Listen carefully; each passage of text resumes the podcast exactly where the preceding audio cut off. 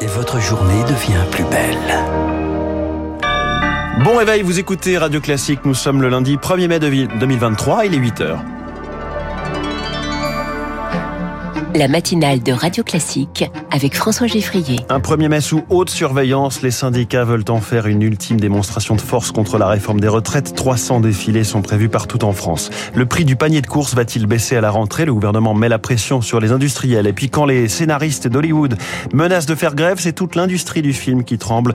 On en parle avec Samuel Blumenfeld, journaliste cinéma au Monde. Après ce journal, 8h10, l'après-réforme des retraites se dessine peu à peu. Ce sera l'édito politique de Guillaume Tabar. 7h15, ce 1er mai sera-t-il vraiment historique? On va demander à un historien de la politique, Jean Garrigue, auteur de L'Élysée contre Matignon, le couple infernal aux éditions Talendier. Il sera avec nous dans les stars de l'info. 8h30, la revue de presse de David Abiker. Radio.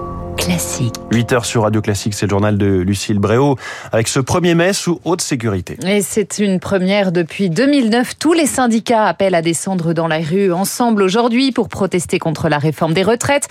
L'ampleur de la mobilisation sera particulièrement scrutée. 500 à 650 000 personnes sont attendues dans les cortèges selon les autorités, 1 500 000 selon l'intersyndicale. 12 000 policiers et gendarmes sécuriseront les défilés. Léonard Cassette, dont 5 000 à Paris. 5 à 6 fois plus de manifestants que l'an dernier pour sécuriser les cortèges. Des drones vont donc être utilisés massivement pour la première fois.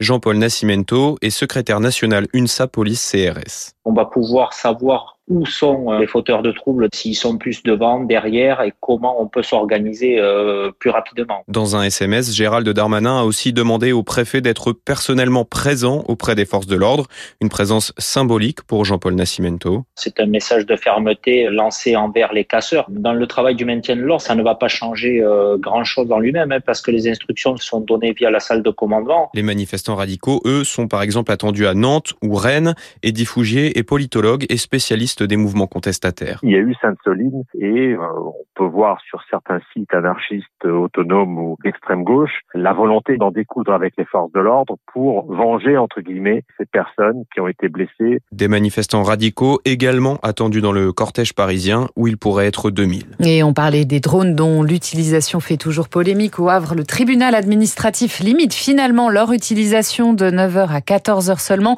et non pas jusqu'à 18h. Il estime que l'arrêté du préfet excède dans le temps et l'espace la nécessité d'assurer la sécurité de la manifestation. Deux autres référés seront examinés ce matin à Bordeaux et à Paris. Côté perturbation trafic normale aujourd'hui à la SNCF, 25 à 33 des vols annulés dans les aéroports. Le prix du panier de course va-t-il baisser à la rentrée? Le gouvernement, en tout cas, s'attend à une baisse visible des prix alimentaires en septembre. C'est ce que pronostique la ministre déléguée au commerce, Olivia Grégoire. Elle fixe même avant l'été la date butoir des négociations négociations entre distributeurs et industriels.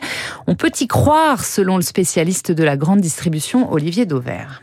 Comme les matières premières sont en baisse, il faut faire passer des baisses. Il n'y aura pas besoin de convaincre les distributeurs, eux ils sont prêts. Les industriels sont beaucoup moins prêts à cette idée-là, sauf que vu les signaux envoyés par le gouvernement, surtout en plus qu'Olivier Grégoire vient en rajouter, hein, les menaçant d'une taxe, si d'aventure il ne voulait pas renégocier. Oui, le sens du vent doit aller vers une forme de déflation à partir de la rentrée. Si le prix du blé sur les marchés internationaux baisse, tôt ou tard, le prix du biscuit doit baisser en rayon si c'est pas le cas, ça veut dire que les intermédiaires ont gardé pour eux ce gain qu'ils ont fait sur les achats de matières premières. Propos recueilli par Héloïse Weiss. Les habitants de Kiev, réveillés par des sirènes d'alarme ce matin en Ukraine, des frappes de missiles russes ont été repoussées à l'aube par la défense anti-aérienne sans faire de dégâts. 15 missiles ont été abattus. Radio Classique 8h04, les Nations Unies au chevet de l'Afghanistan. Antonio Guterres réunit aujourd'hui à Doha, au Qatar, les représentants de 25 pays et organisations internationales. Objectif, se positionner vis-à-vis -vis du gouvernement taliban pour Sébastien Boussois,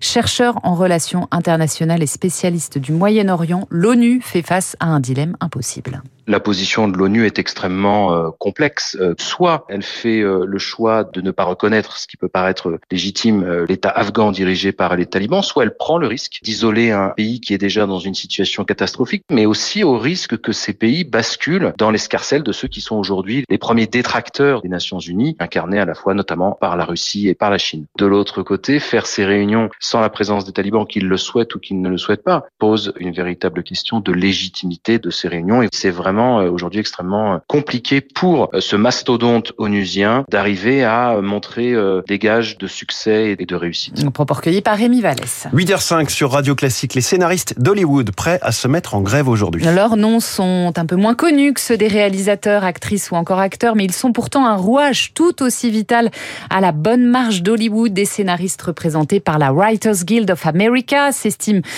ils s'estiment sous-payés. Ils menacent donc de poser le stylo, faute d'accord aujourd'hui avec les producteurs. La machine à produire des films et des séries pour le monde entier pourrait s'arrêter net. Bonjour Samuel Blumenfeld. Bonjour. Journaliste cinéma au journal Le Monde. On vous retrouve euh, toutes les semaines. On vous, connaît bien euh, le mercredi matin. Le conflit, ce conflit porte sur les salaires. Ils n'ont pas bougé ces dernières années. Et en fait, de plus en plus de scénaristes ne touchent que le salaire minimum. Alors, écoutez, il y a effectivement beaucoup de scénaristes vivent chichement ou ont des droits, enfin, je veux dire, ont, des droits assez réduits. Mais il faut bien comprendre que euh, le, la teneur de ce conflit, euh, n'oublions pas que les, conflits, enfin, les conflits sont réguliers euh, à Hollywood. N'oublions pas que nous parlons d'une industrie en fait qui est syndiquée depuis sa naissance.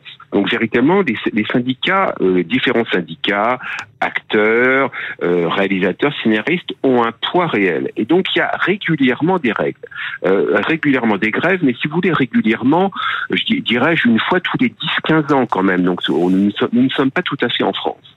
On, se souvient d'une grande grève de 2007 hein, qui avait marqué les esprits euh, euh, plus de trois mois. Hein. absolument, c'est 2007-2008, c'est à cheval sur deux années. il y a eu, il y a eu en 1988 qui était une grève encore plus violente. C'était une grève de 153 jours. Euh, donc, si vous voulez, à chaque fois qu'il y a une grève de cet ordre-là, les conséquences sont importantes. Les revendications des scénaristes aujourd'hui, qui sont soutenues par les autres syndicats, principalement celui des réalisateurs, ces revendications sont, sont légitimes et extrêmement intéressantes, parce qu'elles portent sur le partage des droits, en particulier des séries diffusées sur les plateformes puisque nous vivons aujourd'hui en partie à l'ère des plateformes. Or, auparavant, sur les chaînes de télévision traditionnelles, les scénaristes touchaient des, touchaient droits euh, qui couraient sur des rediffusions et qui leur, qui leur assuraient à la fois un revenu récurrent et d'une certaine manière une retraite. Aujourd'hui, avec les plateformes, ils touchent de la, ils touchent de l'argent upfront, comme on dit dans le, comme on dit dans le jargon, c'est en l'occurrence, ils touchent de l'argent à la signature de leur contrat, mais ils ne touchent pratiquement plus d'argent une fois que leurs séries sont diffusées et surtout rediffusées. Mmh. L'autre élément très important et tout à fait nouveau, c'est que cette grève est liée en partie à l'irruption de l'intelligence artificielle. C'est-à-dire que les scénaristes craignent qu'avec l'irruption de l'intelligence artificielle, c'est en l'occurrence des logiciels qui vous permettent en partie d'écrire des scénarios, eh bien, ils soient complètement squeezés et ne touchent plus d'argent du tout. Alors Samuel, est-ce qu'il y a quand même l'espoir d'un accord aujourd'hui? Parce qu'il y a une deadline, c'est ce 1er mai. Est-ce qu'on peut quand même avoir un accord aujourd'hui avec les producteurs? Euh, l'atmosphère telle que telle, telle que je la comprends aujourd'hui, à savoir où à savoir où déjà euh, je, tout le monde se prépare en une grève. Euh, je veux dire, la, la, la, la, deadline est donc demain, euh, demain, je veux dire mardi soir minuit. Tout le monde se prépare à cette grève. Donc les chances qu'elle se, les chances qu'elle se produise sont extrêmement fortes et les conséquences seront réelles. Et, et immédiates, puisqu'on est dans une industrie qui est euh, quasiment, c'est le taylorisme, hein, c'est le juste à temps avec des épisodes de séries produits euh, très rapidement, mais aussi les late shows, ces émissions euh, du soir sur les télé américaines où, où des scénaristes sont auteurs des textes des grands présentateurs vedettes. Donc ça va se voir tout de suite. Ah, exactement. Ça va, ça, ça, va être un jeu de domino. Ça va commencer, comme vous dites très bien, avec les late shows, puisqu'ils sont écrits le soir, ça comment, ils sont écrits chaque soir. Donc, si vous voulez, les, les late shows vont s'arrêter net. Ensuite, euh, nous allons passer au soap opéra, qui sont des choses qui sont moins importées peut-être euh, à la télévision française, mais où les délais entre l'écriture et, la les feuilletons quotidiens qu'on connaît nous, euh, plus belle la vie ou ou demain nous appartient, ce genre de choses. Voilà, voilà ce genre de choses. Donc ceux-là, ils vont être directement impactés, dirais-je, dans les semaines dans les semaines qui suivent. Ensuite, à partir de la rentrée prochaine, euh, nous en arriverons aux séries. Et dirais-je, dans un an, eh bien, ce sera le cas des, des films de cinéma. Je dirais-je, ce serait cette chronologie des médias.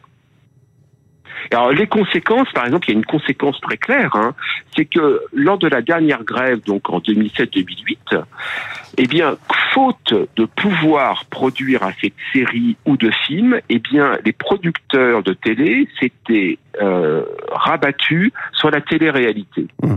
Merci et beaucoup. Qui était beaucoup moins nombreuse. Eh bien, aujourd'hui, si vous voulez, cette télé-réalité s'est installée à l'époque et elle n'a pas disparu depuis. Merci beaucoup Samuel, Samuel Blumenfeld, journaliste cinéma évidemment au Monde. Merci d'avoir été notre invité, invité du journal de 8 heures de Radio Classique. Et puis on termine avec un couronnement et un serment. François Charles III, vous le savez, sera couronné officiellement samedi prochain. Roi d'Angleterre, ce sera à Londres. Eh bien, tous les Britanniques sont appelés à lui prêter allégeance. C'est une nouveauté. Jusqu'ici, le serment était réversé, réservé à la noblesse. Chacun pourra donc répéter ces mots. Je jure que je prêterai une allégeance sincère à votre majesté ainsi qu'à vos héritiers et successeurs conformément à la loi, ainsi que Dieu me vienne en aide. Vous le faites en anglais, Lucille? Je ne le fais pas en anglais. Je vous laisse traduire. Merci beaucoup, Lucille Bréau. C'était le journal de 8 heures de Radio Classique dans un, dans un instant. L'édito politique de Guillaume Tabar, à quelques heures d'une mobilisation du 1er mai annoncée comme très forte par les syndicats. Puis cette question, comment tenir encore 4 ans dans cette configuration politique? Le président du comité d'histoire parlementaire et politique, Jean Garrigue, est avec nous.